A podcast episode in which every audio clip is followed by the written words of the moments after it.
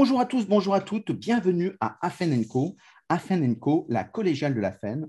Nous en sommes aujourd'hui au numéro 258 et nous, avons la chance d'aborder un sujet passionnant euh, qui est un sujet qui nous vient de notre partenaire ESF Sciences Humaines euh, qui, euh, qui nous a conseillé vivement de rencontrer Stéphane André.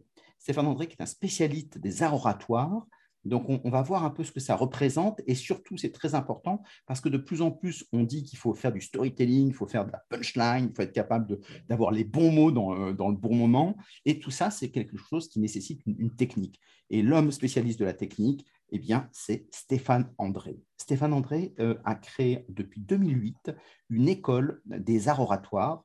Et donc, euh, bonjour Stéphane. Bonjour, bonjour Stéphane. Très bien, déjà on a un point commun. Oui, on a un point commun. Alors, rentrons directement dans le vif du sujet. Pourquoi en 2008, vous avez choisi de créer une école des arts oratoires? Voilà des années que j'avais un petit cabinet de formation. Je travaille, moi, depuis maintenant 50 euh, ans sur la question de la parole en public. Et euh, en arrivant à un certain âge, qui appelle l'âge de la retraite, mon mhm. expert comptable m'a dit, il ben, faut faire peut-être quelque chose de ton cabinet de formation il faudrait peut-être songer à le vendre. Et je me suis dit, pourquoi ne pas vendre mon cabinet à un actionnaire capable de créer une école d'art oratoire pour que euh, la technique que j'ai mise au point au fil des années euh, puisse s'enseigner, se transmettre. Et aujourd'hui, cette école existe. Elle a euh, dix professeurs. J'en suis le fondateur. Je suis le patron de la recherche dans cette école et je m'occupe de l'équipe des professeurs et je développe encore aujourd'hui notre technique, mais je peux dire qu'aujourd'hui, cette technique a 50 ans de tests et d'expérience. Au fil du temps, je pensais être un professeur en art oratoire et je me suis rendu compte que pendant 50 ans, j'avais été un chercheur en art oratoire et c'est maintenant euh, cette école qui continue à exister, qui prolonge ses recherches. C'est passionnant. Alors, effectivement, euh, quand on parle d'art oratoire, euh, qu'est-ce que c'est que l'art oratoire d'abord? Alors, l'art oratoire, c'est c'est, ça a deux versants. Le premier versant, c'est le versant que je dirais intellectuel, le plus connu en France, euh, qui est le versant de la rhétorique. Et puis le deuxième versant de l'art oratoire, c'est celui d'éloquence. Euh, si on reprend les, cinq étapes de, la rhétorique des anciens, euh, l'invention, la disposition, l'élocution, le choix des termes, la mémorisation et l'action, eh bien, l'éloquence, c'est l'action. Et les quatre premières étapes, eh bien, c'est la rhétorique. Il y a une chose dont il faut euh, évidemment se convaincre, c'est qu'en France, on a pris les choses à l'envers. On enseigne beaucoup la rhétorique et pratiquement pas l'éloquence, parce que le grand absent de la culture française de l'oral, c'est le corps. Et euh, on enseigne dans certaines grandes écoles que je ne citerai pas abondamment la rhétorique, et euh, à peu près pas du tout l'éloquence, c'est-à-dire l'action. Et c'est important. Dans, l'histoire, dans l'histoire, il y a eu euh, d'abord les concours d'éloquence. Oui. Et c'est quelque chose qui a l'air de revenir à la mode. Oui, alors ça revient à la mode. Ça revient à la mode parce que c'est un petit peu comme euh, on allait toucher le fond de l'eau. Mmh. C'est-à-dire on était à ce point dans la rhétorique et si peu dans l'éloquence que c'est un peu comme un instinct de survie de notre société française, tout d'un coup, on s'est dit, mais bon sang de bonsoir et l'éloquence. Et ce qui fait qu'aujourd'hui, on voit des professeurs d'éloquence euh, qui surgissent un peu comme les escargots après, une pluie de printemps. C'est-à-dire qu'aujourd'hui, euh, on enseigne l'éloquence partout, sans avoir fait, à mon avis, les recherches nécessaires pour enseigner euh, des choses qui soient vraiment approfondies et techniquement justes. Mais ce réflexe, cette mode aujourd'hui des concours d'éloquence, et c'est surtout euh, le constat du fait que l'éloquence a été oubliée depuis très très longtemps. On enseigne beaucoup l'intellect de la rhétorique, mais très peu, très peu l'éloquence encore. Exact. Est-ce que tout le monde peut, peut être éloquent? Oui, l'art oratoire, c'est un art. Et comme tous les arts, eh bien, il y a des gens qui sont doués pour ça, d'autres un peu moins. Mais comme dans tous les arts, on constate que souvent, ceux qui ne sont pas doués mais qui travaillent arrivent beaucoup plus loin que des gens euh, doués qui ne travaillent pas. Vous avez en France des orateurs doués, et on en voit dans la partie émergée de l'iceberg qui est le monde de la politique.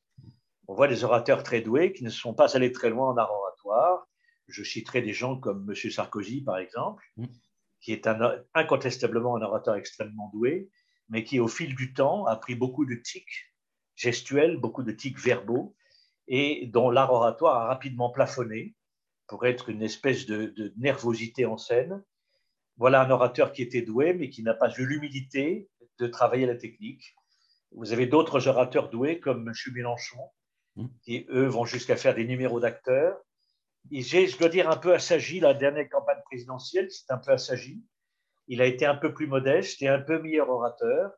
Mais il y a d'autres orateurs qui n'étaient pas forcément doués, comme le général de Gaulle, par exemple, qui a pris des cours. Avec euh, Jean Yonel, qui était un grand comédien du français à l'époque, et qui a travaillé l'art oratoire, et qui a eu, lui, la, modestie de faire de l'art oratoire un art au service de, de- ses idées et non pas au service de sa personne. Voilà, ce sont des choix qu'on peut faire différents lorsqu'on travaille l'art oratoire, mais ce qui est sûr, c'est que ça réclame une technique. Alors, comment est-ce qu'on fait pour quelqu'un qui se dit Alors, on a beaucoup de formateurs qui nous écoutent, de responsables de formation. Donc, ils ont des formateurs qui sont plus ou moins ta- talentueux. Euh, comment est-ce qu'on pourrait, qu'est-ce qu'on pourrait leur dire euh, Par quoi on commence si on doit travailler des arts oratoires? Pour, pour former Oui, à l'art oratoire, pour, pour qu'ils soient impactants, pour qu'ils soient. la, la- la première chose importante, c'est d'être soi-même un orateur chevronné Mhm. pour enseigner ensuite l'art oratoire. Donc, on- Là, mais comment, est-ce qu'on s'y prend pour former des, des- des futurs euh, bons orateurs? Il faut d'abord les auditionner. Il faut d'abord, ça c'est- tout ce qu'on enseigne dans, à l'école de l'art oratoire, dans, dans, dans mon école où, où on a une dizaine de- d'enseignants et, et qui, qui, qui, qui forment des orateurs. Et parmi ces orateurs, il y a des gens qui se destineront sans doute à enseigner à leur tour euh, l'art oratoire. Mm. Mais il est euh, difficile de, de concevoir, d'enseigner l'art oratoire sans être d'abord soi-même Mm. un orateur à la hauteur, un orateur que je dirais chevronné. Mm. Alors, à partir de, de, de, de quoi forme-t-on euh, des orateurs? À partir du corps, à partir de, l'audition. C'est-à-dire qu'on euh, on démarre, nous, toujours une formation à l'art oratoire en auditionnant nos élèves euh, face caméra, ou avec ou sans caméra d'ailleurs, et en auditionnant l'élève, on voit euh, d'où il part. On voit souvent, quand ce sont des gens de culture française, on voit très bien des gens qui, très souvent, sont très centrés sur leur cerveau, qui ont deux problèmes. En- au fond, le premier problème, c'est je sens, je suis sur mon cerveau, et deuxième problème, c'est j'ai le trac. Oui. En gros, les orateurs français ont deux difficultés. Difficulté intellectuelle hyper centrale sur le cerveau, difficulté affective, j'ai le trac. Mm. Deux difficultés différentes. Et, et la technique de l'art oratoire que j'ai mise au point traite simultanément ces deux difficultés en même temps. Alors, si on, si on reprend le corps, euh, comment est-ce qu'on on apprend à se tenir, c'est ça? Alors, c'est- D'abord, je voudrais canonner deux, trois choses que j'entends trop souvent. Hum, Très bien. Euh, quand on parle du corps, on parle de l'ancrage au sol. On parle de l'ancrage. C'est une véritable catastrophe. Je peux être ancré au sol, être voûté, euh, être euh, comme M. Sarkozy euh, avec des tensions faciales colossales. J'ai un ancrage au sol. Par conséquent, je vais être un orateur. Non. Euh, un orateur, il s'inscrit entre la terre, le ciel et le monde en face de lui. La terre, le ciel, public en face de lui. Bon. Les appuis d'un grand orateur, ils sont entre la terre et le ciel. Donc, quand on parle d'ancrage, on oublie le ciel. Mm. La verticalité, c'est véritablement la caractéristique de tous les grands orateurs. Obama, De Gaulle, Mitterrand. Voilà trois exemples d'orateurs importants dans l'histoire. Détente faciale, absolument, absolument parfaite. J'irais presque quelques expressions faciales et très peu. Et en revanche, une verticalité qui n'est due qu'à la tenue dorsale, donc à ce qui ne se voit pas. C'est mieux, Ça, si on c'est- est, c'est mieux si on est grand Parce que Alors non, non Gaulle, Mitterrand, était petit, Mitterrand était petit. euh, euh, euh, et puis, euh, non, non, ça, ne change rien, la taille ne change rien. Oui, vous, vous avez déjà dans la notion de, de, l'art oratoire, cette verticalité. Mais la verticalité ne tient pas au tiens-toi droit de notre enfance, n'est-ce pas? Vous arrivez, des, il y a eu des orateurs en France qui étaient hyper verticaux, sans regard, comme Manuel Valls, par exemple. Manuel Valls était sans regard sur le public, une espèce de verticalité, de raideur, n'est-ce pas? En fait, en, art oratoire, il y a cette verticalité, mais il y a d'abord et avant tout le regard. Mm. Et le regard, c'est ce qui fait naître l'orateur. C'est du regard que je porte sur le public que va naître ma propre verticalité. Donc le tiens-toi droit de notre enfance, c'est une absurdité. Quand on dit à un gauche tiens-toi droit, c'est absurde. Quand on dit l'important c'est l'ancrage au sol, c'est absurde. L'important c'est de tenir droit, c'est le tiens-toi droit de notre enfance est une absurdité totale. Mm. En réalité, on constate dans l'art oratoire que la verticalité des grands orateurs leur vient d'abord du regard qu'ils savent porter sur leur public. Et ce regard sur leur public est un regard d'intérêt décidé pour leur public. À partir du moment où je m'intéresse à mon public, sans m'en rendre compte, je vais atteindre la verticalité des grands orateurs mais c'est par rapport au flux entrant du regard de l'orateur sur le public, avec un regard quasiment analogue au regard de l'enfant de 5 ans, curieux du public, passionné par le public, que tout d'un coup lui viendra sa verticalité. C'est-à-dire que c'est le public qui me fait grandir. C'est pas moi qui décide de grandir tout seul. C'est de la qualité de mon regard, d'intérêt décidé pour le public, que va naître ma propre verticalité que certains acteurs disent faire l'amour au public, c'est ça? Certains acteurs disent Faire l'amour au public? Ah non, non, non, non, alors là, non, non, non, parce que là, là c'est confondre la vie privée et la vie publique. Faire l'amour au public, c'est quelque chose d'extrêmement dangereux. Vous risquez d'être attaqué pour, pour euh, outrage à la pudeur. Et, Je pense que c'était une analogie. oui, mais vous voyez, c'est là que la culture française a tendance à tout mélanger. Mm, mm. C'est-à-dire, Louis Jouvet, lui-même, mon maître à penser, qui était Louis Jouvet, grand professeur d'art dramatique, disait il faut aimer le public. Mais aimer le public, pour un comédien, n'est pas faire l'amour avec le public. Aimer le public pour un orateur n'est pas faire l'amour avec le Aimer le public, c'est décider de s'intéresser à lui. Lui est ma première source. C'est d'abord le public qui justifie le fait que je puisse prendre la parole en public. Donc c'est du public que naît ma légitimité. Par conséquent, c'est de mon regard et de ma qualité de regard sur mon public. Et cette qualité de regard doit être définie en art oratoire. Ça ne sert à rien de dire regardez le public. Comment voulez-vous que je le regarde? Quelle intention voulez-vous que je mette dans mes yeux? Par quel, qu'est-ce, qui doit présider à ce regard que je dois avoir sur le public? Et c'est d'abord cette qualité de regard qui nous fait travailler l'art oratoire. Et le regard est un instrument d'écoute. L'art oratoire commence par un instrument d'écoute, le regard. Bien avant la posture et la voix, quelle est ma qualité de regard sur l'auditoire? Ça part de là. C'est pas enseigné en France du tout, ça. Pas du tout. Pas du tout. Est-ce que ça marche aussi quand on est face au numérique, face à la caméra, quand on est un acteur, ou, quand on est face à, son ordinateur, quand on est tout simplement dans une classe virtuelle? Vous répondez vous-même d'ailleurs à la question. Si je parle à une caméra, là, ce n'est pas le cas en ce moment, mm. eh bien, je vais regarder la caméra et je vais imaginer derrière la caméra le public qui m'écoute. Mais je vais, si, si, par exemple nous étions avec, euh, avec un écran en face de moi et vous me voyez et je vous vois, eh bien, j'aurai l'œil sur la caméra de mon ordinateur et pas sur votre tête. De manière à ce que j'ai l'œil dans la caméra et que les gens qui vont me recevoir, recevoir vont, reçoivent mon, regard les regardant. Voyez? Mais mais c'est la qualité de mon regard. En gros, c'est par mon regard que, que je me nourris à la présence du public ce regard va m'apporter une vraie verticalité qui sera instinctive chez moi, que je n'aurais pas décidé. Et ensuite, à partir de là, je vais commencer à leur parler et ce sera la voix qui sera, elle, développée dans la verticalité. On va partir du plan horizontal, social, du regard sur les autres, qui va me redresser, et à partir de là, je vais produire mon son et leur rendre par ma voix ce que j'ai reçu d'eux par le regard. Donc vous aurez un cercle vertueux.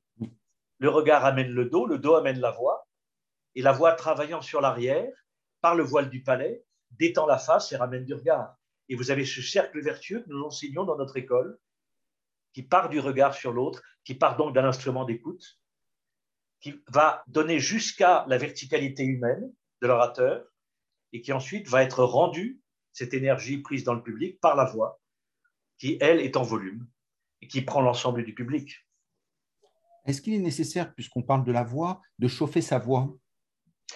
Oui, c'est nécessaire. Quand on, oui, c'est, quand, on, quand on va faire une conférence importante, c'est pas mauvais de faire des exercices de voix de, pour travailler le son, travailler la voix.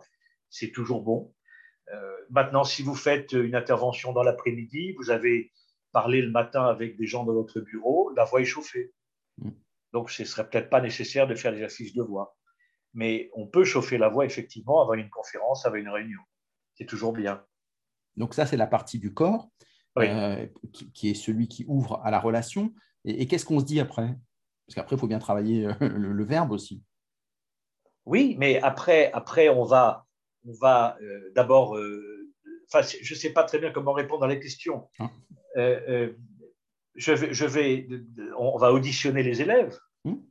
auditionner les élèves, et à partir, à partir de, de, de, ces auditions, on va mettre en évidence que certains ont un regard, certains ont une certaine verticalité, d'autres ont une voix ou pas du tout, etc. Et on va mettre en évidence cette technique qui part du regard, qui passe par le dos et qui passe par la voix.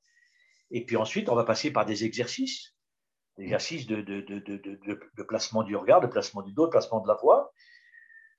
Et puis, euh, on va les, auditionner ensuite sur des exposés, mais en travaillant le regard, le dos et la voix. Et, et on va arriver à se rendre compte que finalement, quand on les a auditionnés le matin sur euh, des exposés spontanés qu'ils ont faits il y avait des mots parasites, il y avait des textes qui tournaient un peu en rond, il y avait des tics gestuels, il y avait des exposés qui n'arrivaient pas au bout. Et puis, ensuite, on a laissé tomber ça, puis on a retravaillé la base, le regard, le dos, la voix.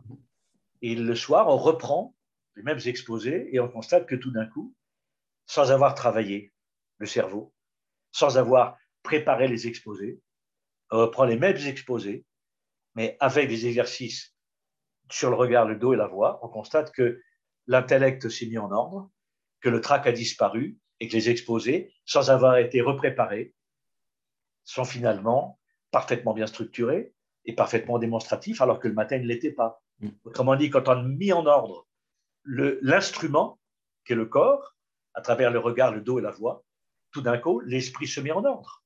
Mm. Donc, euh, l'éloquence à apporter la rhétorique. Et ce n'est pas la rhétorique qui va donner l'éloquence, c'est l'éloquence qui va apporter la rhétorique. Il y a une phrase de Cicéron qui est très claire là-dessus.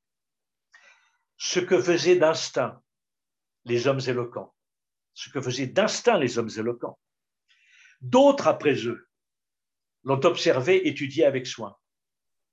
Ainsi, ce n'est pas l'éloquence qui est née de la rhétorique, mais la rhétorique qui est née de l'éloquence.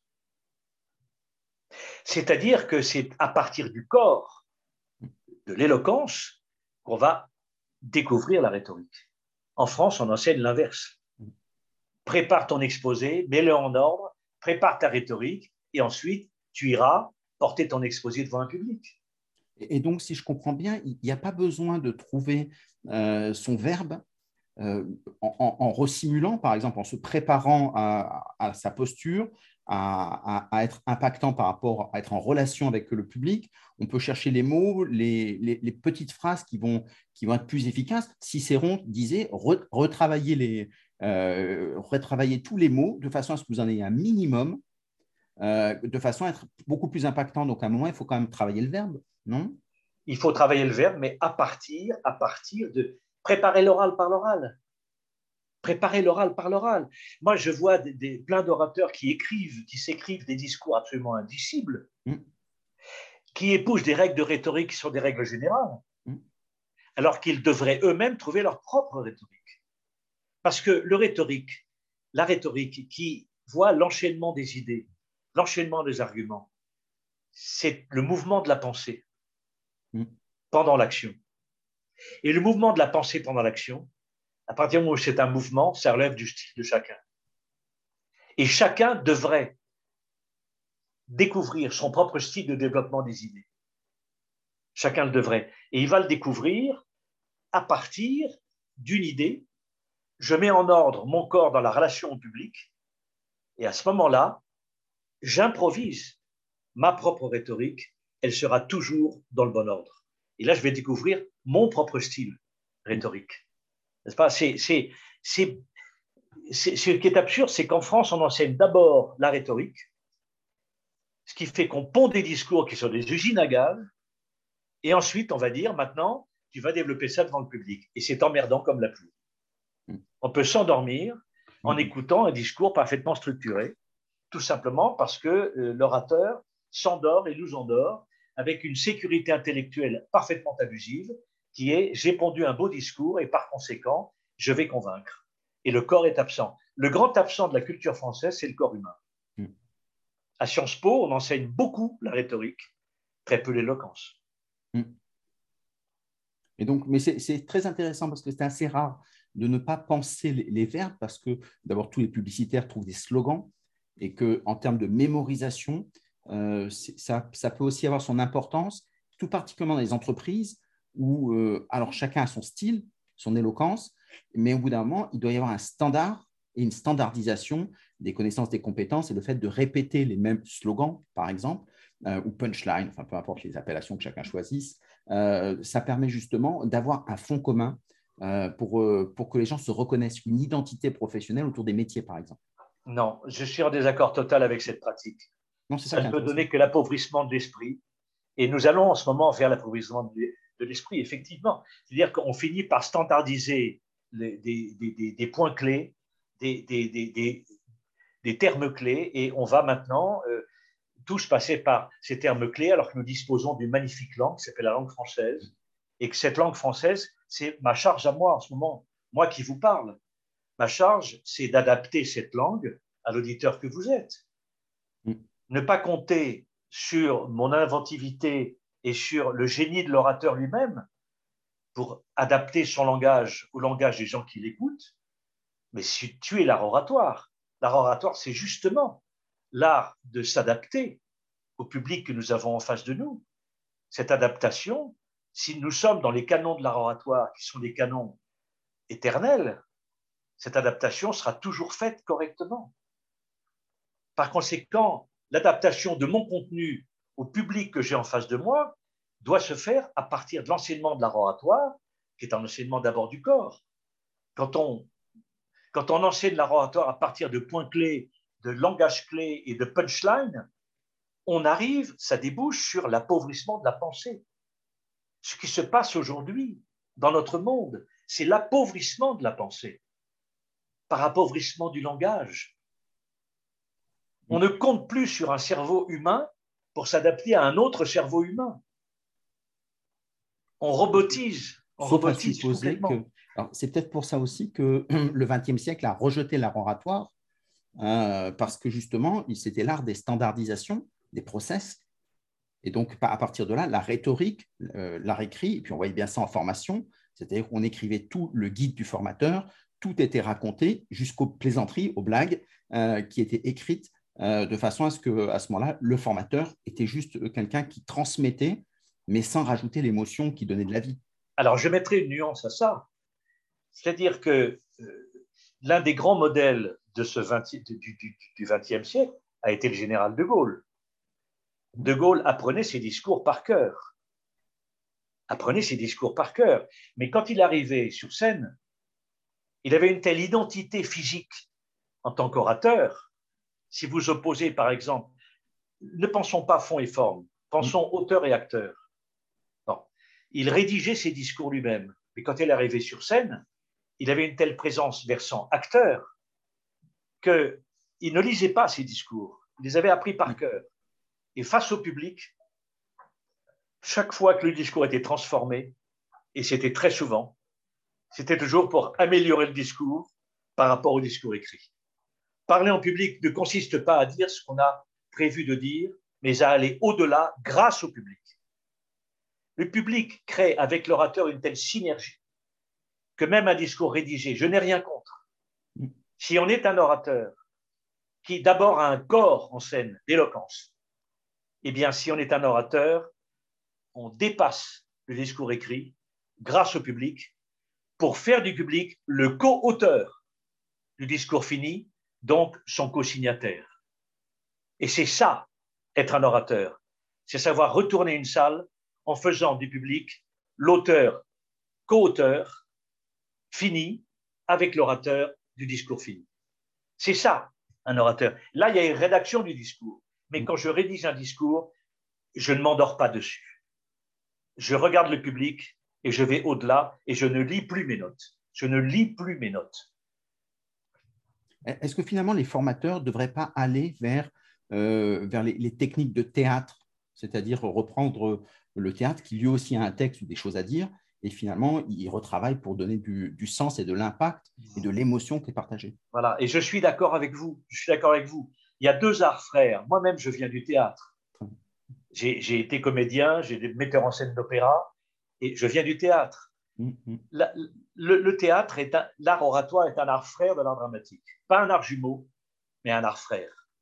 Ce sont deux arts qui supposent le corps en scène. Mm. Il y a une différence entre les deux. C'est que le théâtre se fonde sur un génie, le génie de Molière, le génie d'un auteur, n'est-ce pas? Au théâtre, le génie, ça n'est pas l'acteur et ça n'est pas le public. Le génie, c'est l'auteur dramatique. Et en art oratoire, le génie, il n'y a pas d'auteur dramatique. Le drame, c'est que beaucoup d'orateurs se prennent pour des auteurs, rédigent leur discours selon les principes de la rhétorique, etc. etc. Or, en réalité, le génie en art oratoire, ça n'est pas l'orateur, ce n'est pas le public. Le génie en art oratoire naît de la rencontre entre l'orateur et le public cette rencontre est d'abord physique, elle est réussie par l'orateur dans son contact avec le public. Et quand l'orateur réussit son contact avec le public, à ce moment-là, naît de cette rencontre un discours qui est génial en ce qu'il dépasse le discours que l'orateur lui-même peut rédiger tout seul. La rencontre avec le public est tellement féconde physiquement entre l'orateur et son public que tout d'un coup naît de cette rencontre un discours qui va au-delà de ce que l'orateur aurait pu lui pondre tout seul. C'est pour ça que nous conseillons très souvent à nos élèves de ne pas rédiger leur discours parce qu'ils risquent d'y fossiliser leur pensée.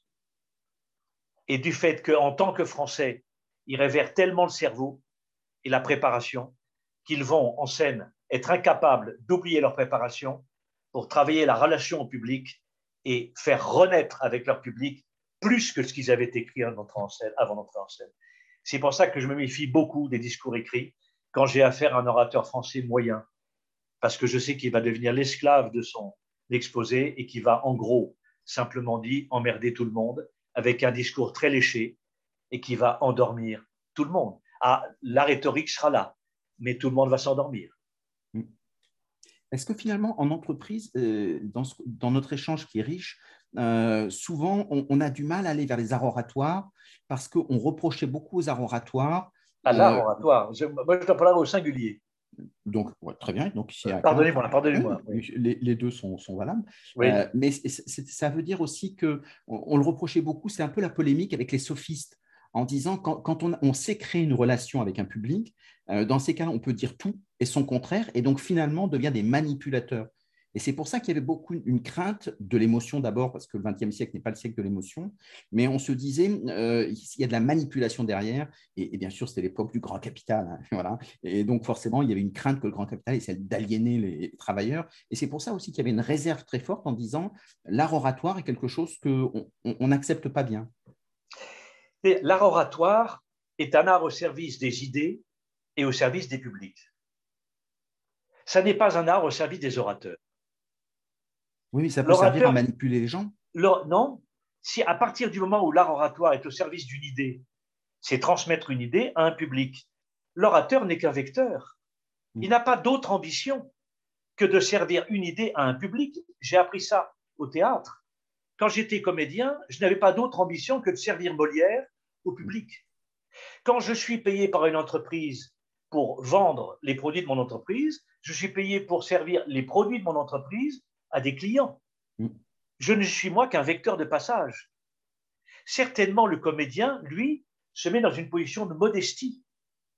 Je me méfierais beaucoup de l'orateur qui, lui, se sert d'une cause pour impressionner personnellement, lui, un public. Mm. J'appellerais ça un séducteur.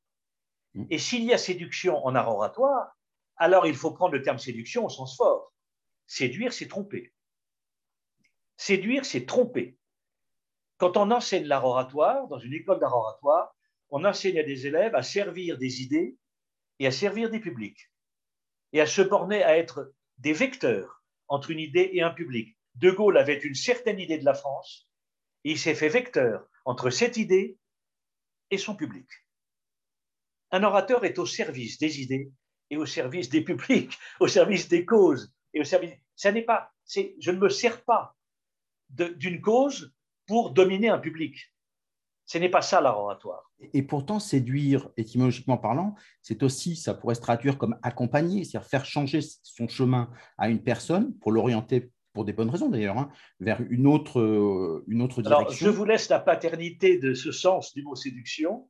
C'est pourquoi moi, j'employais je, le terme de séduction au sens fort. Pour moi, en art oratoire, hein, pas en vie mmh en vie privée, séduire quelqu'un, très bien. Euh, en art oratoire, en vie publique, séduire, c'est tromper. Parce que séduire, ça a trait à la personne, à la personne de l'orateur. Si ce qu'il faut transmettre, c'est la personne de l'orateur, alors vous n'avez pas besoin de moi. Moi, je mets l'art orateur au service de la transmission d'idées. Mmh, d'une certaine idée de l'entreprise, euh, d'une certaine idée de la France, d'une certaine idée de, des mathématiques. Si j'enseigne les mathématiques, je vais servir les mathématiques auprès d'élèves, je vais servir les élèves et les mathématiques. Et je, je serai qu'un go-between entre les deux. Pour moi, c'est ça l'orateur. Et j'ai appris ça au théâtre.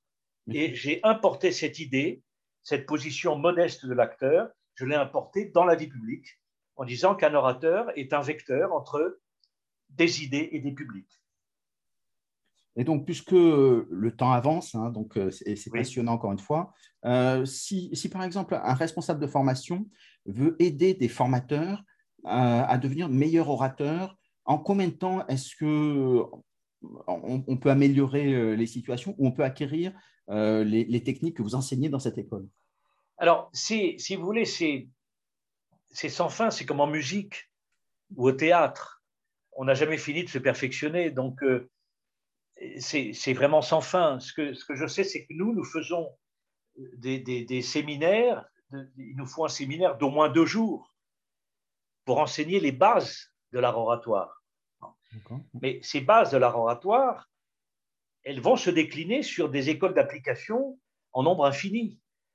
C'est-à-dire, il y a, a l'application de l'art oratoire à la conduite de réunion, l'application de l'art oratoire à l'entretien de face à face de recrutement, l'application de l'art oratoire à l'exposé en public, à l'exposé en congrès, etc. Donc, à chaque fois, vous déclinez une technique de base, celle que nous enseignons dans notre école, sur des écoles d'application différentes, où là, on va développer des adaptations tactiques spéciales à chacune des applications. La négociation, la réunion, l'exposé en public, la conférence devant des milliers de personnes. Vous déclinerez une technique de base, et pour, je suis arrivé après 50 ans de recherche à une seule technique de base, servant toutes ces situations. Mais si vous voulez, on peut enseigner ces bases en deux jours sur, euh, pour un séminaire du 6 à 8 personnes. Voilà, 6 à 8 personnes. Avec beaucoup de mise en situation. voilà, quand, nous faisons des, des, des, cours particuliers, formation par exemple d'un orateur, nous travaillons pour transmettre vraiment un contenu qui va être opérationnel sur une dizaine de séances, d'une heure de cours particuliers. et c'est toujours la même, la même technique, en considérant qu'il y a une technique, ce que j'ai appris à faire beaucoup avec le temps, c'est séparer chez les élèves ce qui est de l'ordre de la technique et ce qui est de l'ordre du style. Par exemple, quand, quand, on dit à des gens le sourire, est-ce que c'est de l'ordre du style ou de la technique? Euh, le sourire, euh, alors si c'est le sourire du chêne, on peut s'entraîner à avoir le, bon sourire, ou le sourire à l'américaine quand on voit les dents, etc. ce, qui fait un sourire qui est, qui est imbuvable en fait. Mais le sourire, c'est, en fait, c'est une question de style et pas de technique. Il y a des très grands orateurs qui ne sourient jamais. Mm. Et avec le temps, j'ai appris à, à, séparer ce qui est de l'ordre de la technique et ce qui est de l'ordre du style. Vous voyez? Et donc, donc, ce que je reprocherais beaucoup, nous, parlions toujours des, orateurs, des, des, professeurs qui sont nés très, très vite avec cette mode de l'éloquence aujourd'hui, mais très, très souvent, on enseigne euh, sous forme de technique ce qui devrait relever seulement du style. Mmh. Par exemple, on apprend quelle pas. Quelle différence vous faites entre style et, technique? Ben, La technique, c'est d'abord de l'ordre des appuis dans un sport alors que le style, c'est l'ordre du mouvement. Dans un sport, vous avez des appuis et des mouvements. Mm. en art oratoire, vous avez des appuis, ils relèvent de la technique. Par exemple. vous avez des mouvements qui relèvent du style. Et en fait, les appuis vont canaliser les mouvements. À partir du moment où l'orateur sait travailler ses appuis, il peut lâcher ses mouvements. Mais mm. appui et mouvement, comme dans tous les sports, en art oratoire, et la pensée appartient au mouvement, pas aux appuis pour beaucoup d'enseignants de, la rhétorique, la pensée, c'est un appui. Mm. Chez nous, c'est un mouvement. Mm. Parce que la, pensée, c'est le mouvement du cerveau. Donc, pour moi, la manière dont vous développez la pensée dans une démonstration, dans une négociation, dans un exposé en public, ça ressort de votre style, pas de la technique. Mm. C'est en ça qu'il vaut mieux enseigner le corps d'abord et la relation au public pour ensuite piéger la pensée dans l'action et que l'orateur puisse développer sa pensée selon son propre style. Mais les mouvements sont, sont de, cinq ordres. A des mouvements extérieurs, la mimique, hmm. la gestuelle, la posture sur une chaise ou le pas quand je suis debout. Et puis il y a deux mouvements internes, la respiration et la pensée. Hmm. Ça, ce sont des mouvements, ce ne sont pas des appuis.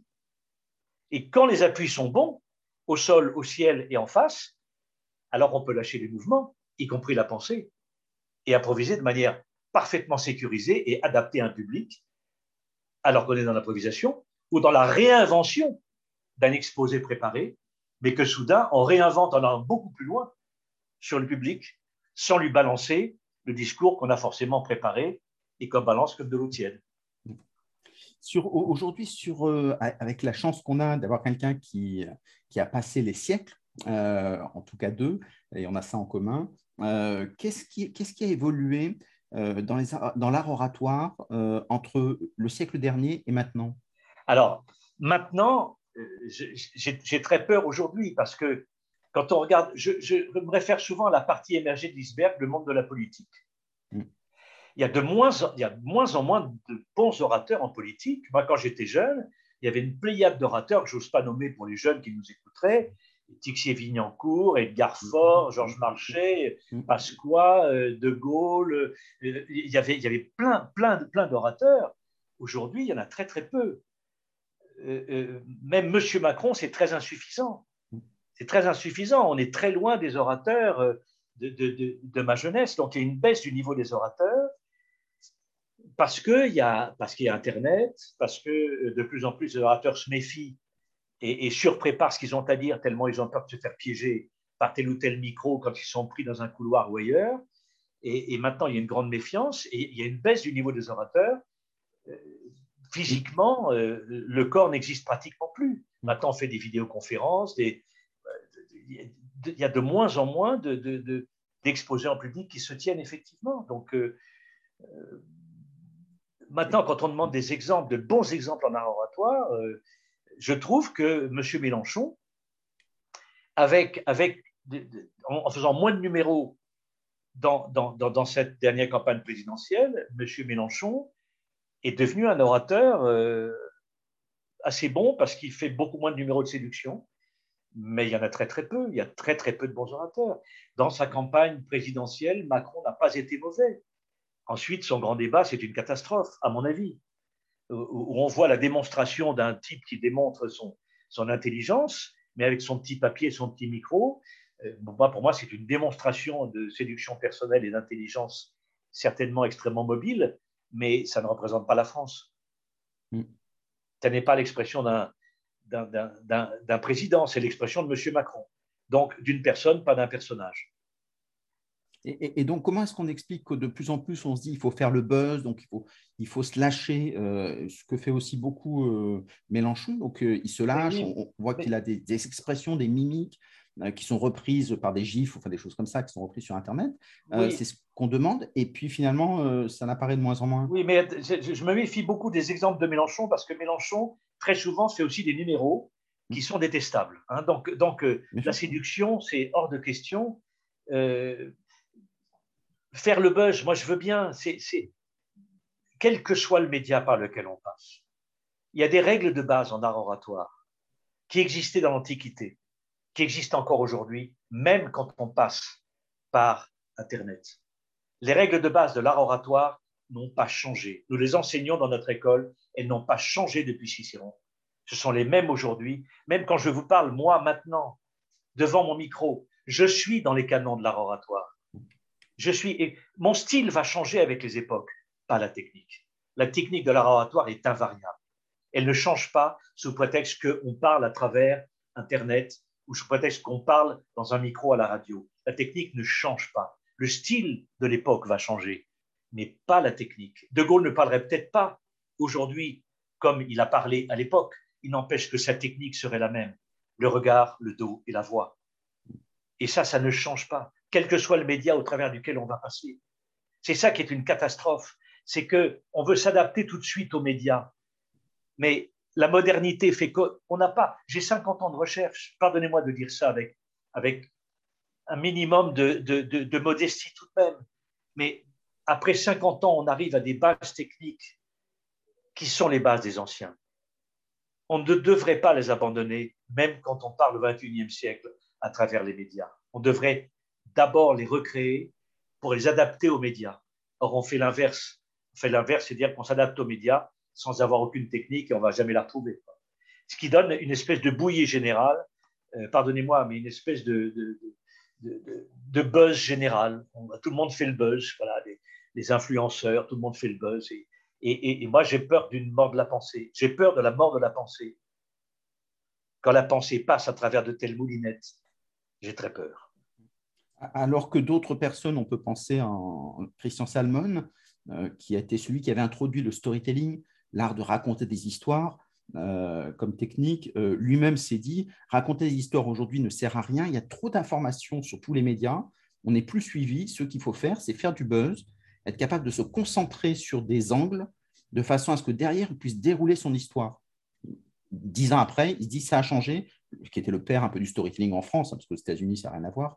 Mais dans ces cas-là, il disait maintenant, il faut faire du buzz, parce que sinon, les gens ne nous entendent pas. Et quelle que soit l'histoire, quelle que soit la, la, puissance que l'on ait à, raconter quelque chose auquel on cher croit. Monsieur, cher monsieur, j'appelle ça la course à l'échalote. Et je regrette que monsieur, monsieur Salmon ait, ait laissé tomber le storytelling. En gros, un bon orateur, sans jamais avoir appris ce que c'était que le storytelling, fait du storytelling sans le savoir quand il est à bon orateur. là, on enseigne l'habillage alors qu'il faudrait enseigner les fondations. Les fondations, elles sont dans le regard, le dos et la voix. Alors que beaucoup de formateurs aujourd'hui enseignent l'habillage. Eh ben, Ils ont perdu les bases. C'est ça que j'appelle une décadence. Je trouve que c'est une très belle conclusion, d'autant plus parce qu'on ne l'a pas abordé, parce qu'en fait, il faut, se limiter au temps qu'est le nôtre. Euh, c'est aussi ce que les neurosciences ont mis en évidence, donc, il y a énormément de travaux avec les neurones miroirs, etc., la sémiologie, euh, la montée en puissance des émotions d'Amasio, enfin des gens comme ça euh, que vous pouvez lire. Damasio Oui.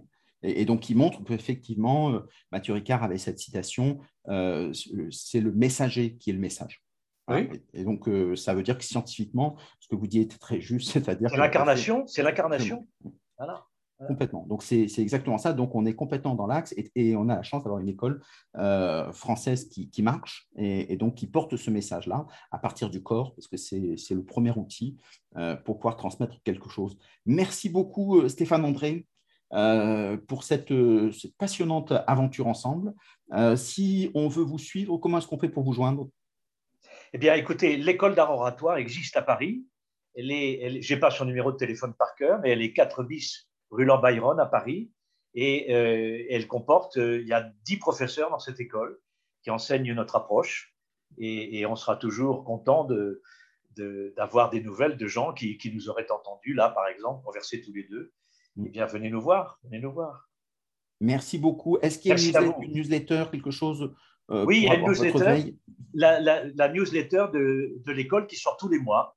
La, newsletter de l'école de l'art oratoire qui, qui sort donc tous les mois. Euh, voilà. Et puis, j'ai commis quelques ouvrages, mais bon, ça se trouve sur le site de l'école. Absolument. Et il y en a d'autres qui vont venir, dont un ouvrage sur l'écologie, euh, qui est particulièrement intéressant, qu'on n'a pas pu aborder non plus. Donc, grosso modo, il faudra faire un épisode 2. Merci beaucoup, Stéphane André. Merci beaucoup, merci. Merci, au revoir, Stéphane. Au revoir tout le monde. Au revoir.